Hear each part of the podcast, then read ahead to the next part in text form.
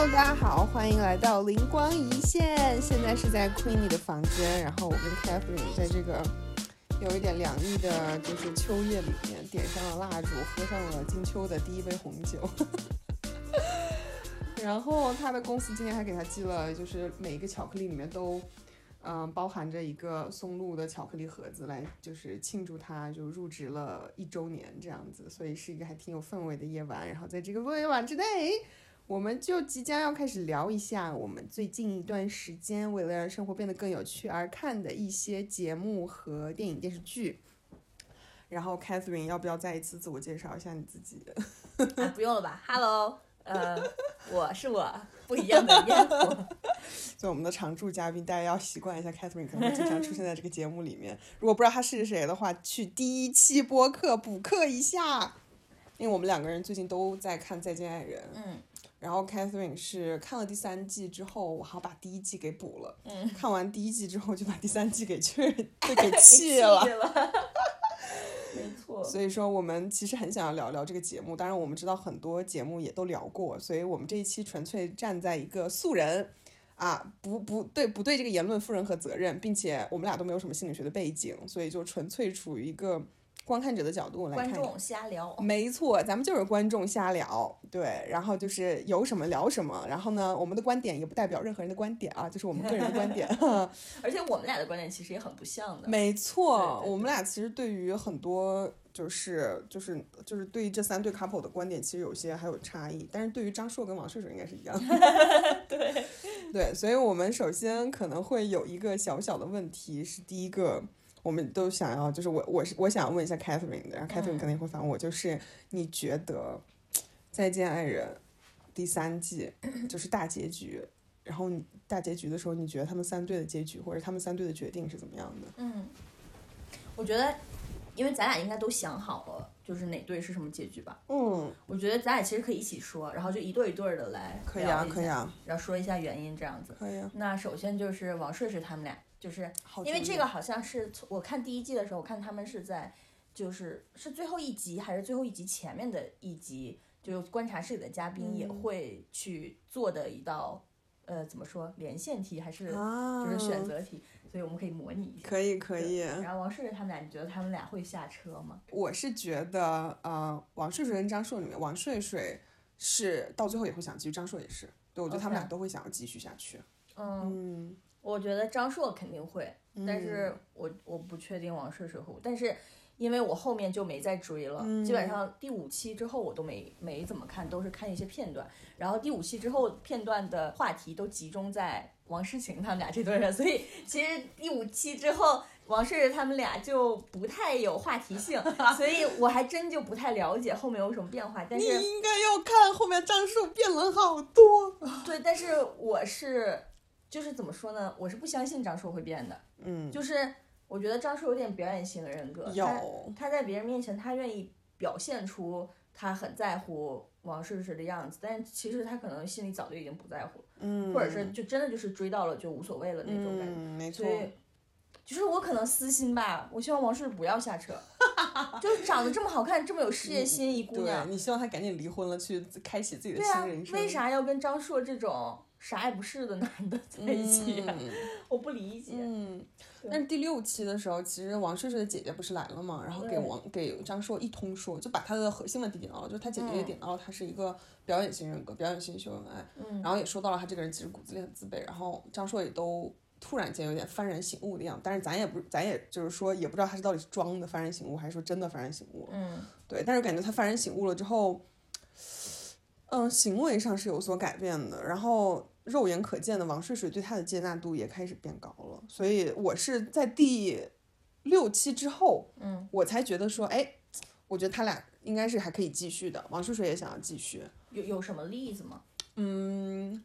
就比如说，嗯，就是他俩那个聊天聊完了之后，嗯王睡睡在车上的时候，好像问了张硕一个，就是你觉不觉得我们俩这段婚姻里面，我其实付出了更多？嗯然后其实换成以前，张硕是不会说话的，或者是他会说我也付出很多呀。但是在那个时候，张硕说：“嗯，我仔细想了想，我觉得你真的跟着我受了挺多委屈的，而且你真的为了我做了很多你不必要做的事情。”嗯，然后我能看见王睡睡当时那坨火焰，你知道吗？就是他之前周围周围环绕的那股戾气，在那一瞬间就消灭了，然后他就瞬间不说话，然后就停下来了。嗯，就是你你会明显的感觉，从第六期就是他姐姐来的那期开始，我不是确定是不是第六期，嗯，然后王睡睡整个人。就是他笑的次数也多，而且笑的真的很甜。嗯，然后在节目里面，你可以看到，就是张硕他在照顾王睡睡的时候，不再是以嗯，就是我想让别人去看到，就是秀恩爱是，就是就是有点像是展示型的秀恩爱，还是更多的是看王睡睡到底需要什么，然后就会直接送过去。对，所以我觉得就是这个改变神奇吗？对，所以这个其实是有一个我觉得很神奇的地方，就是 这真的不是剧本吗？对，但是我是真的有一种很神奇的感觉，就是在关系里面，有时候是不是真的有第三个人在你的关系里出现，点出了你这个人的问题之后，嗯，你是可以非常迅速的改变的，因为你突然间认识到了这个东西。此时突然想到了咱俩男朋友，对，没错。所以就是在这些时刻，我有时候会觉得这是怕是剧本吧，这么快认识到自己问题就改了。但是我一联想到咱俩男朋友身上的活生生的例子，嗯，以及我觉得我自己身上活生生的例子，有时候确实真的就是看到自己身上的问题，并且承认自己有这个问题，并且想要去改正的时候，然后那后面的行为就会很随之而来的发生。就，但是我总觉得不太一样的点是，就是咱们的问题，嗯，就是怎么说呢？我觉得它更像是，呃，维持关系和个人成长之间的一些小矛盾。嗯，但是张硕的那个问题，我觉得是一个，嗯，我觉得是很恶劣的问题。嗯，就是是一个人极度自私，然后极度虚伪的问题。就这个问题，我觉着它不是我们遇到的那些问题，就是我总觉得有这种问题的人，就他本质上是有问题的。就就比如说那个之前他们不是，就是有说到什么猫猫狗狗，然后说张硕那个。说张硕遇到猫猫还会什么保护它什么的，那个流浪猫那个，然后他想以此证明张硕也是个好人。嗯，但是恕我直言，我真不觉得喂一个流浪猫你就是好人了。嗯，就是你喂你不喂它也不能证明你是坏人，但是就像是这样，所以你喂它也不证明你就是个好人，因为你喂了猫啊，就是这个好像在网上他们叫做救猫效应，就属于有时候在看看一个电影或者是一个。啊，一个小说的时候，通常这个人物出现的时候会，嗯，就是让他去有一个救猫或者是救小动物的情节，从而可以建立一个这个人物是一个正面人物的形象，让观众迅速的喜欢。没错，但我觉得你说的对，就我这个是不是随机波动他们讲的还？好多我在那个 B 站也看到很多人就就是去解析这样的一个心理原理。嗯，对，但是就是讲真，我不觉得这个很有说很有说服力。就我觉得他也不能代表张硕在面对爱人的时候，他有这种可以爱人的能力。嗯，所以，所以我就真的我深刻的怀疑他是个剧本。我是不是有点阴谋论？我真的，我真的 就是我不相信人是可以一夜之间改变的，我真的不相信。然后他这他姐来一次，他就咔就变了个人。啊，我是东北人，就一下就感觉是。对，这个就是，反正就是张硕他们俩这对儿。嗯，但是王睡睡现在的态度也是，我很高兴看到你认识到了自己的错误。嗯，但是我不能光听你说，我还是要去看你怎么做。OK。对，所以就是王睡睡好像他在最新一期上面填的那个卡片还是填的梨，因为他要看到更多的行动。嗯。但是我会觉得说他是愿意去看的。嗯。这个愿意去看，他本身。它就是一种继续下去的一个，是一个充满爱意的行为。对，然后外加我觉得王睡睡他本身是一个很渴望爱，就是并且被小公主对待的人。然后就咱就不说张硕到底是不是真的爱过他，就或者他的爱是怎么样的，但是，哎，但是他确实能给王睡他要的东西，所以我会觉得他们想要继续下去。其实我觉得。我在说这个结果的时候，我多少是有私心的，因为我真的不喜欢张硕这个人。没错，就是包括他大学让他风云整个校园的那个电影也是，整个片子就是女的出现就是为了辅助那个男主的形象多么的英雄化，然后女生她的出现永远都是一个，就我看的那个，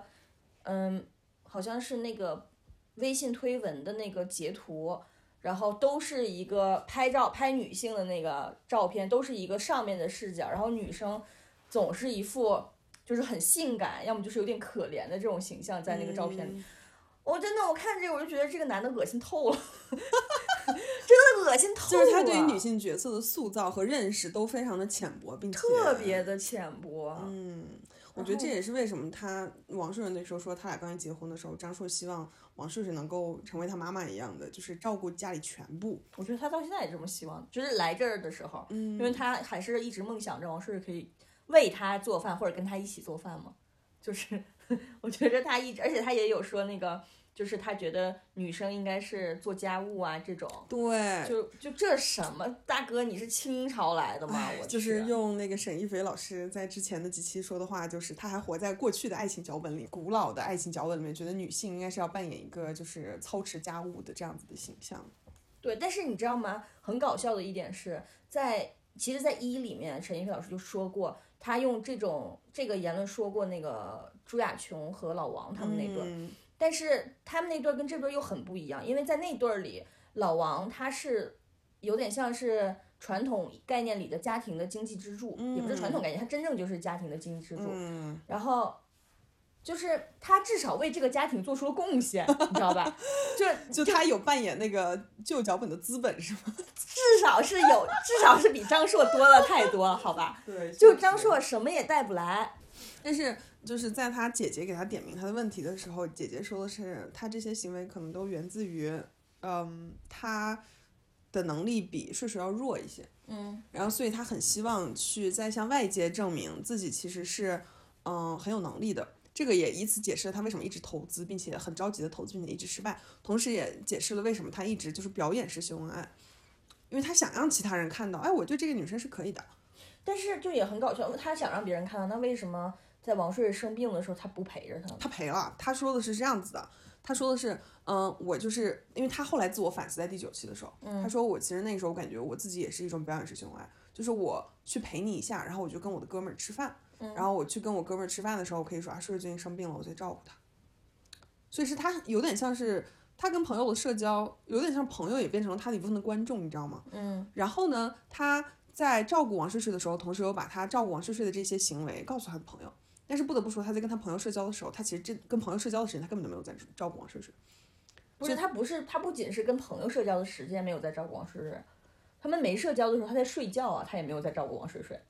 嗯，没错，就是就是因为他没社交的时候，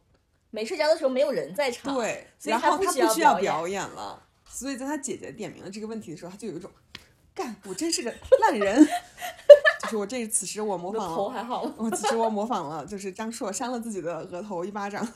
干，我真是个烂人。他真的能意识到吗？我感觉他意识到，这是他自己说的。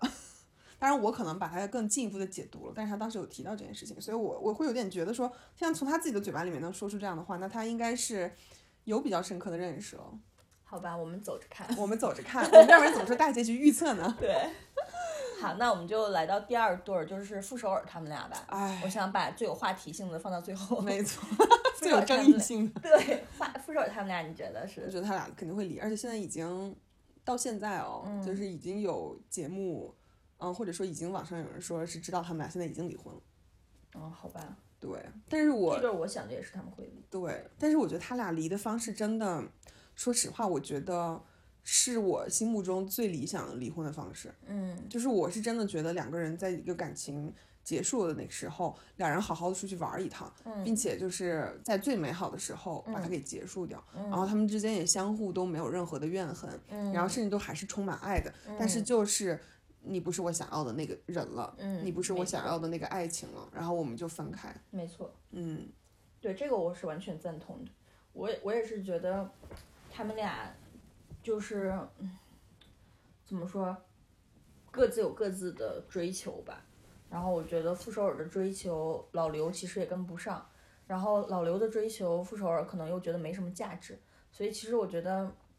嗯，就这种我觉得是典型的可以共患难不能共享福的那个伴侣。就是因为两个人共患难的时候，他们是有一个，他们至少是有一个统一的目标的，嗯，所以他们为了这个统一的目标，因为他们俩都是很好的人，没错，对，所以他们俩就是他们可以怎么省都可以，但他们有一个共同的目标，他们会觉得我们是一体的，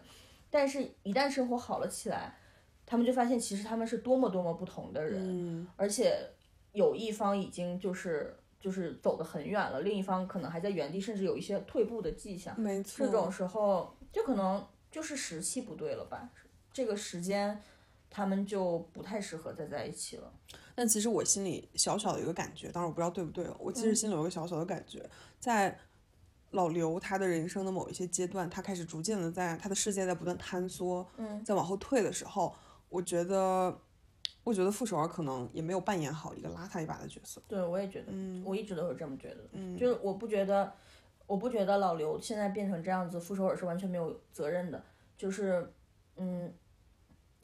就我因为之网上也有很多他们之前好像是一零年吧、嗯。拍那个他们的婚礼，哦，那个节目，对那个节目，嗯。就是包括那个节目到这个节目，我对我就看他们俩日常的相处，给我的感觉就是，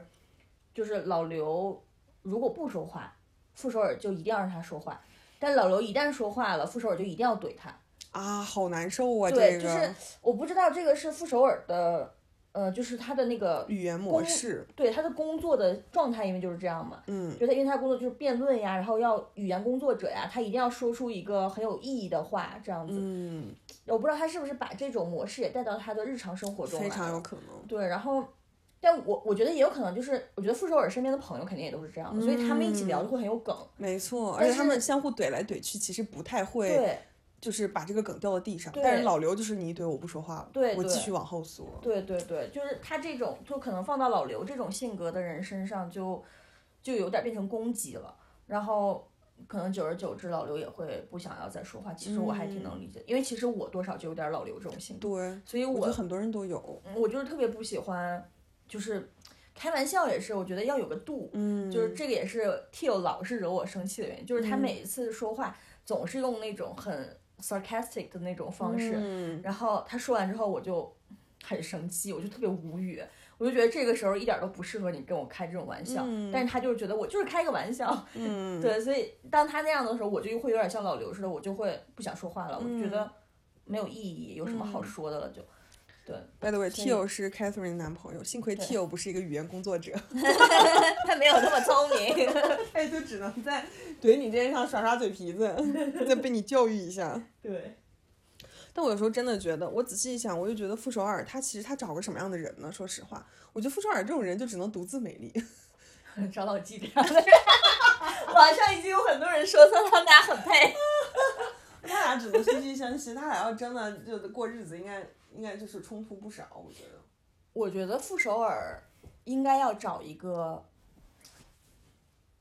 嗯，怎么说强者，就是我觉得他是需要一个强者，就是他需要一个人，这个人至少他身他他身上是有傅首尔敬佩的地方，嗯，就是我觉得他跟老纪他们关系会很好，就肯定没有什么 chemistry 啊，但是就是我觉得老纪身上是有他很认同并且尊敬的点的道理就是他的敬业呀，然后他的努力呀，还有他顾家、收拾衣服，对对对，然后但是可能在老刘身上，他就是看不到这些东西他可能已经没有什么觉得尊敬的那些点，他只会觉得在他忙的时候，老刘没有给他顾好家，啊，你这样。说有道理，因为我突然就想到，其实怎么讲，我其实想一想，傅首尔可能需要的是一个很很老刘的安稳，但同时又是老纪那种，因为他说过老纪是一个很幽默的人，然后同时又很顾家，然后又很有上进心，嗯，然后但是同时老纪又是一个挺。怎么说挺专一的人，能给嗯王诗晴很足的安全感，所以这么一讲，我突然又觉得，哎，他俩真的很配。不知道人老纪真的可以，然后网上还有人说不行，说老纪是应该是跟王睡睡，然后又有人说啊，老纪对王睡睡来说也太老了吧，说王睡睡值得更好的。老纪三番两次躺枪，老老纪说，我没想到自己这么百搭。老纪说：“我一直以为没有人能理解我，我一我现在突然发现，哎，有这么多选择呢。老纪突然变成了香饽饽。”对，我还其实想到另一个，我在看这一对儿的时候，我正在想一个问题，就是我觉得我真的很喜欢傅首尔，他就他这一整期，他对于就是这个组里面就是同行的嘉宾的照顾，都让我觉得他整个人真的是能量非常强的一个人。嗯但同时，我觉得他跟老刘就是他俩的气场非常的合，你知道吗？嗯就是老刘也是那种默默的会给人支持和鼓励的那种人，嗯所以就是他们俩就会让我有一种天呐，这就是我会默默有一种这是一对璧人呐、就他俩的能量场嗯，在某种在对外的时候是一致的，嗯但是在对他们自己内部的时候又是非常不同的。嗯。然后，但是他们这种能量本可以互补，可是，在他们该互补的时候，那个磨合的点的时候，他们错开了，对，然后就再也对不上了。这就是为什么我在看前几期的时候，每一期我看的我都痛哭流涕，就觉得一个人一生中，你能遇到一个这样的人，就是我觉得这个真的都是花掉了自己很多的运气的。没错然后可能对于傅首尔来说，爱情并不是最重要的那一个事情。就像他自己说的，就是他觉得他自己就是一整个圆，他不需要去跟任何一个人组成一个圆。嗯所以可能对他来说，自己的那种嗯内心的富足，可能比什么都更重要。而且最关键的是，他有点意识到了他自己是一个很完整的圆，但是跟老刘在跟老刘在跟他在一起的时候，老刘并不是那个完整的圆，嗯，老刘可能就只是一个虚线。而且老刘可能还会变成偶尔变成一个橡皮，然后把他的圆给蹭掉一点。对，没错。所以就是他为了自己和老刘，他必须得去选择结束这一条路。嗯唉，所以我就会觉得，其实傅首尔是很人间清醒的，因为我总觉得王睡睡和王诗晴，其实他们两对在做决定的时候，一定程度上是受当下的那个感情的影响的。对而傅首尔是不管在当下我产生了多少感动的情绪，对然后以及我有多么澎湃、多么不舍，可是我的这个理性的决定是要做下去的。对，我知道这样是更好的。嗯对，然后，唉，所以就非常的唏嘘。但是怎么说呢？我觉得不破不立，因为在第九期的时候，老刘他在那个圆圈里面喊话的时候，他其实有喊说，就不管，就有点像是不管那个呃首尔说什么，嗯嗯，就是我们。就是不管首尔说什么类似于告别的话吧，因为我觉得首尔其实说的话很像是要好好告别的话，就比如说我们俩这辈子都文景之交，其实就已经是一个我告诉你我要跟你告别了。嗯但是老刘就一直在说的是，我希望在接下来的日子能够让你更快乐、更幸福，让你感受到爱。嗯所以我有时候我会倾向于把这个解读成为，嗯，即便你要跟我告别，但是我还是会以我的方式继续去爱你。对，因为婚姻只是一种形式。没错，两个人的关系只是在婚姻解除的这一瞬间发生了改变，对但它并不意味着我们俩的关系就一刀儿就对被切断。对，所以我其实会相信他们俩离婚了，但是两个人都会在尝试新的生活方面，嗯，就是做出新的突破吧。嗯嗯，我觉得，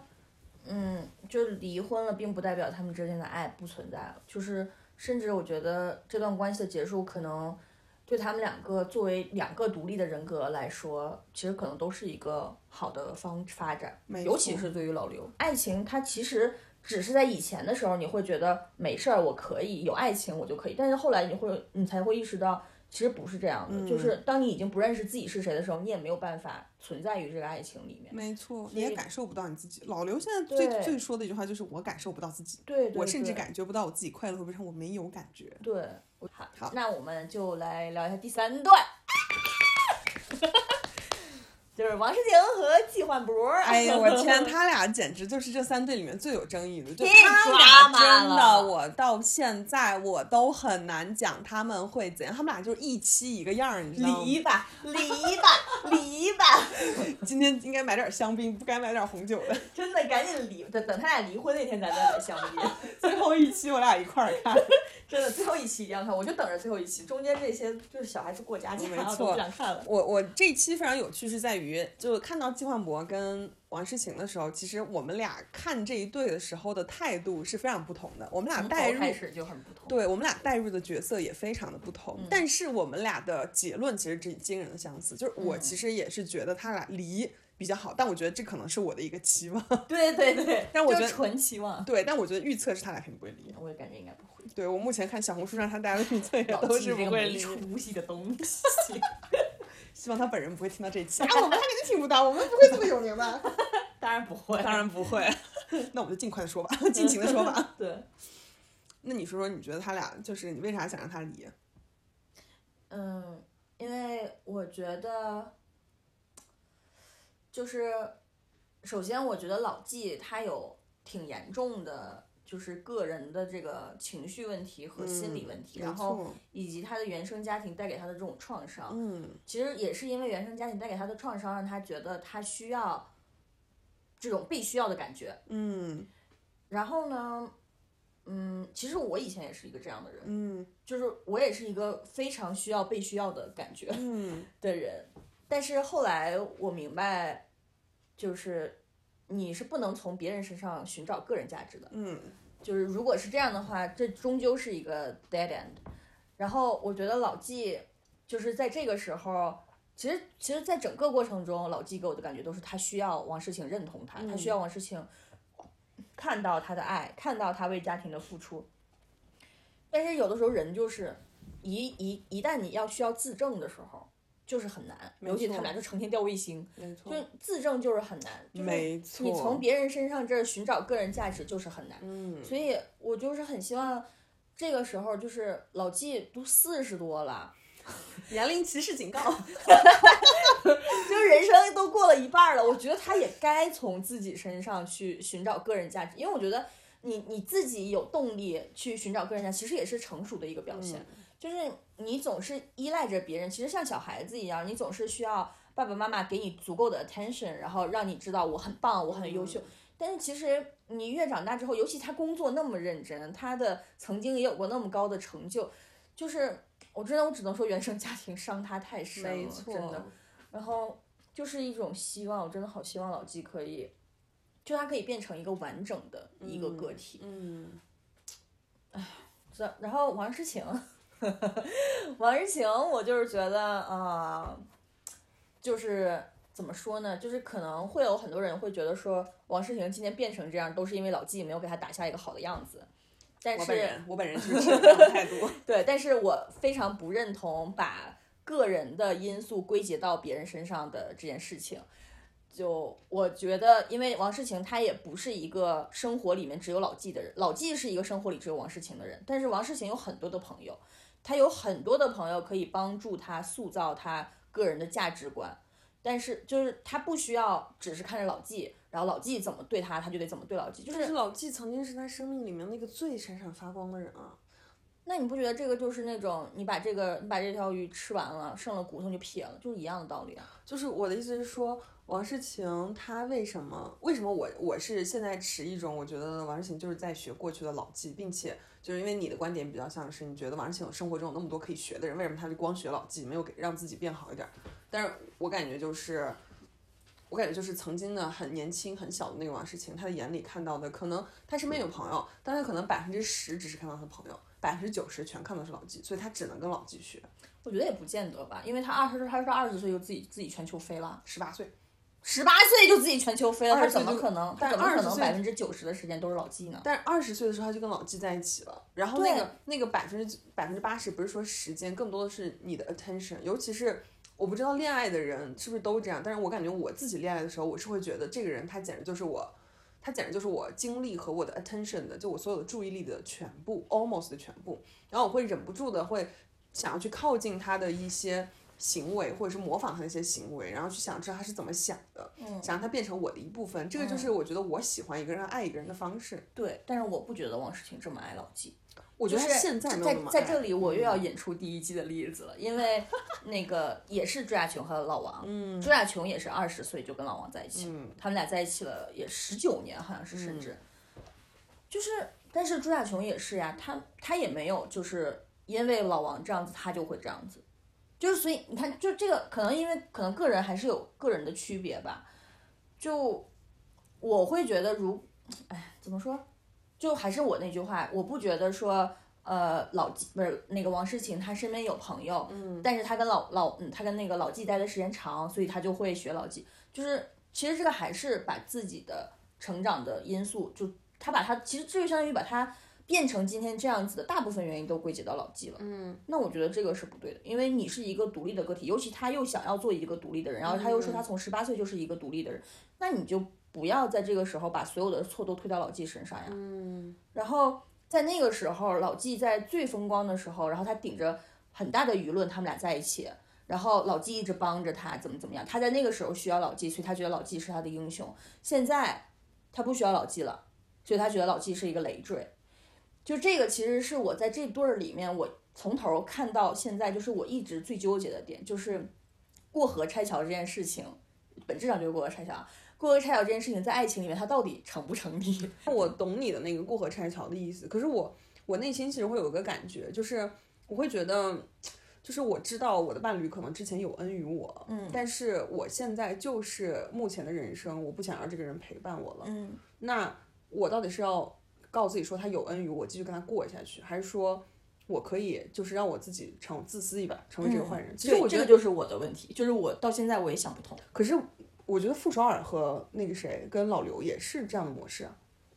老刘是谁有恩于谁啊？他俩？老刘是在他们的关系里面，在傅首尔努力的想要呃往前飞，飞得更好的时候，老刘是助他一把的这样的一个人。然后，但是就是有点像是，那现在傅首尔事业过得很好了，并且发展的很好了，他想要去追求自己更好的东西，那他说我不想要跟你一起过了，就你跟不上我了，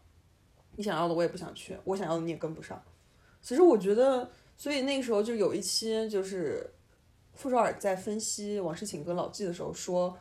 就说的一些话，就包括观察室里面所有嘉宾也说，嗯说的不是说他他自己。对，他说是他自己啊，就是说那句话，就是他想要跟你离，但是他又不好意思跟你离，因为他觉得他有愧于你，嗯就是就是是这样子的一个关系。我觉得他就是说的是他自己啊，所以我会觉得说我，哪怕我可以接受这种所谓的过河拆桥，因为我觉得就是感恩或者是恩情是不能够足以去维系一段爱情甚至是婚姻的。但是这种恩情，用一种用一个另外的词，就叫做相互扶持。我觉得相互扶持、相互成就，又又是一对一段关系里面，我觉得很重要的一点，就是因为两个人他的阶段是不同的，在那个阶段，王诗晴可能就是在事业上更需要老纪一些，所以老纪给予了他他需要的。但现在这个阶段，在事业上，老纪就是需要王诗晴多一点，但是老老王诗晴不想给他，就是，嗯，就我不确定这个应不应该叫做恩情。然后，如果再说到老刘他们俩那块儿，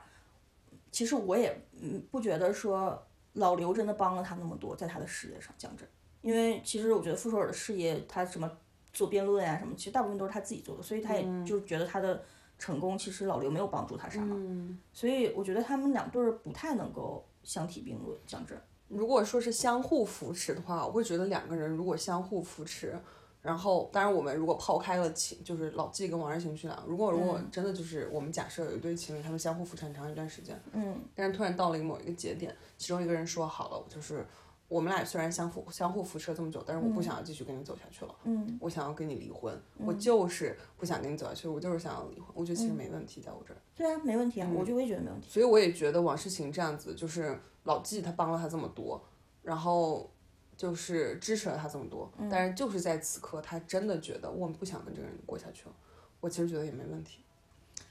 嗯，行吧，这个我还到现在我还想不通，就是嗯，就我觉得他有点儿，就是把爱情和道德放在一起，对对对对，然后在我这儿我真的就是很难去下这个判断，说到底行不行。你可能更站在道德那一边，对，但是但是感情还是有点义气。但是说到这儿，我又想到，就是我之前好像是听一个播客，就是说女性她是很难在一个男性，就她在她的伴侣，呃，处于很弱的时候去离开他的。嗯，就是女性总是在为自己的离开寻找一个正义的理由，就是没就你记不记得我之前跟你说过，我妈也说，就是她是如果我爸。就我爸成功的那一天，他就会跟他离婚。就到现在我爸也没成功，所以你爸的这你爸的迂回策略，不想跟你妈离婚。所以，所以他俩就是也不是一真的因为这样啊，但是我就是就开个玩笑，但是就是就我妈也是这样的，她也是觉得你成功了，我就要跟你离婚。就是女性好像总是很难在对方很弱的时候离开他，或者说至少要找一个正当的理由。对，就其实，在任何情况下都不是对方很弱或者怎么样，就是其实就是会一而再再而三的想要自己多留留。对对，嗯，所以哎呀，这个时候。所以就是这个，在我这儿我真的是很难去判断，因为这个问题我真的是从刚开始看他们俩，我就是在想，嗯，然后想不通，真的想不通。我会觉得说，爱情是一个主观的东西，就是当一方真的觉得我不想跟他一起过，我真的不想了，哪怕他之前对我再好，我也真的不想跟他再继续这段关系。我们可以之后以朋友的相方式相处，我会报答他，我会像他如果有需要，我也会同样的支持他。但是我是真的不想以婚姻或者说伴侣的形式跟他继续再往前走了。其实我是觉得可以理解的，因为这个真的没办法勉强，不想就是不想，要不然真的就是强扭的瓜了。就是这个是我的态度，所以我。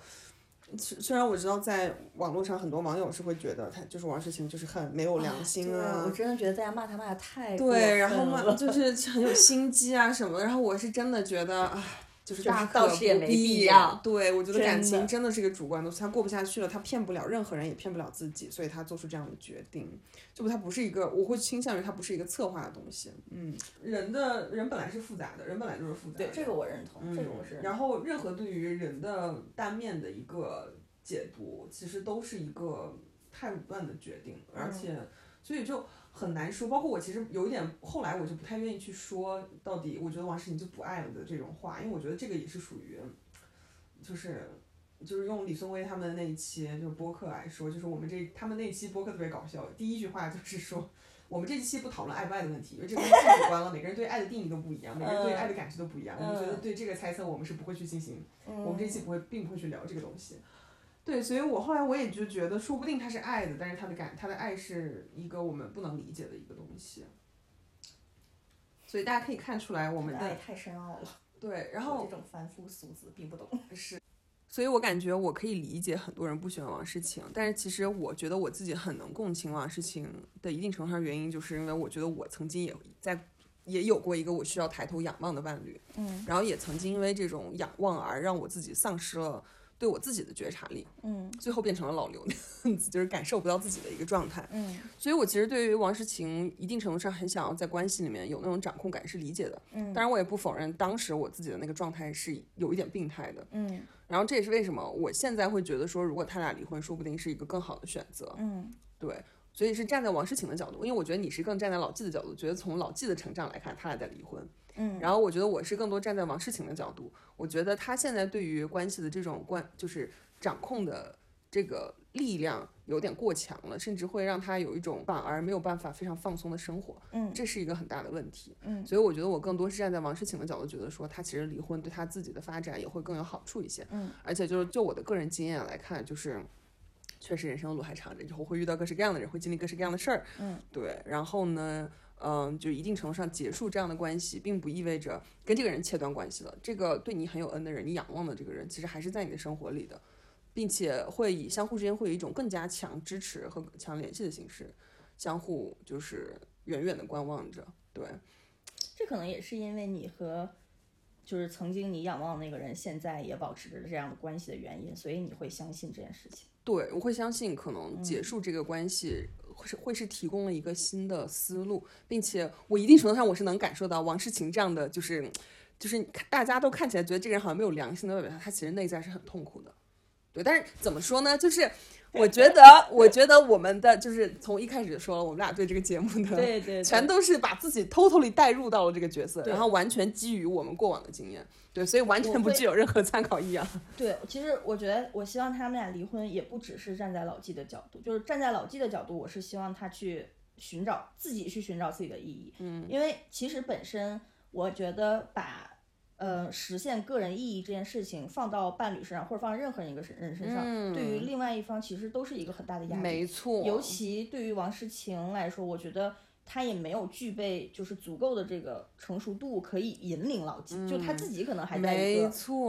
成长，然后不知道自己想要一个什么样的结果的状态下，然后我觉得她没有办法去引导老纪，她甚至都没有意识到老纪是还需要进行没错没错。嗯，然后然后站在王诗景的角度，我也是觉得离就是离婚对他来说是更好的，因为就是就我觉得如果他无论因为。任何的原因，然后他在这段感情里面，他需要不停的去强调自己的强者意识。那这段感情，我觉得就是都是很畸形的。没错，就是在爱情里面，真的不要去讲对错和强弱。嗯，如果对他来说，对错和强弱，就他自己是对的那一方，是正义的那一方，已经那么那么的重要了，重要到对方无论怎么样他都不接受的情况下，那我觉得，我觉得这段感情确实也不适合他。嗯，就是。他可能也需要去寻找一下自己内心的平就是平衡，嗯，然后可能需要再去准备一下，去迎接之之后的生活吧。没错，所以我是感觉，就是你看，其实咱们俩对这件事情的看法，其实就像你说的，很多很大程度上是结合我们自己的经历。嗯就是你能这么共情王诗晴，我是特别能理解的，嗯，就因为我也知道你之前的这个经历嘛。嗯然后我觉得我的话，我比较能共情老纪，就是也是因为我有一点像他，嗯对，然后所以，然后我觉得我之前也是经常会把我的那种对于爱情的那种幻想什么的，就是投射到另一方。嗯后来我发现，其实这样对另一方来说很不公平而。且你也是付出型的人格，对，Catherine 嗯是一个很典型的付出型人，所以我我在你说你会看到这种过河拆桥这种，哎，我真的好气啊！就是我如果我的另一半这么对我的话，就是我真的我可能倒是不会提到杀了他，但是我真的会很痛苦。对，就是没错，就是对于我来说，很像一种背弃，我觉得就是一种背叛，就是对我来说，无论你怎么给我讲这个人他的嗯行为的任何的可能性、复杂性、正当性，我对我来说，他都是一种背叛，就是嗯我没有办法去合理化这件事情，嗯就对。但是我觉得我可能比老比老纪会做的稍微好一点，就是我我会更加的反思我自己。老纪是老纪是所有人都告诉他，他才会开始反思。嗯到了第几期？第五期还是第六期才开始反思？然后对这个可能是我觉得我跟他不太一样，但是总的来说我还是很心疼老纪，对，我觉得真的就是我们俩在看这个节目的时候，太妙了。真的就是每个人在看谁、选择投射谁这件事上，其实都有非常多的个人经验和主观的成分在。然后我觉得这也是为什么我们在无聊的生活当中会想要追，偶尔追一追这种。对，这就是为啥，这就是为啥我们说我们这个是非常不专业的，没错，因为我们就是纯从观众的角度，就我们没没有，任何什么李松薇的心理学背景或者怎么不懂那些啊，咱不懂嗯，咱就是个纯路人。对。但我觉得很有趣，也是在于你是我们都是在观看这个节目的过程当中，其实好像一定程度上是在把自己投射到主人公的身上的时候，同时又看到了自己。比如说，我觉得我在你的叙述当中，我可以听出来你非常的在乎在感情里面你自己的。就是怎么说，你的独立性、你的价值是否是由你自己定义，嗯，然后以及在这个关系里面，就是你是否自己在分对错，以及你是否在分强弱，就这是你的一个很重要的指标。然后，对我觉得这个是我在听你讲这三对的时候，你一直在说的点，所以我觉得也是有点像是通过去聊这个节目，就是你知道吧，就是看完这个无聊的生活里面看完这个节目 之后，然后跟姐妹聊这件事情的时候，反而是更多看到自己在看待感情的时候是什么样子。没错，我觉得反而是很有趣，就在于就是我虽然觉得我很认同你说这个东西，但其实我不会主动去说这个东西，不会主动说什么，就我不会主动去说，哎，这个个人的这个独立性是非常重要的。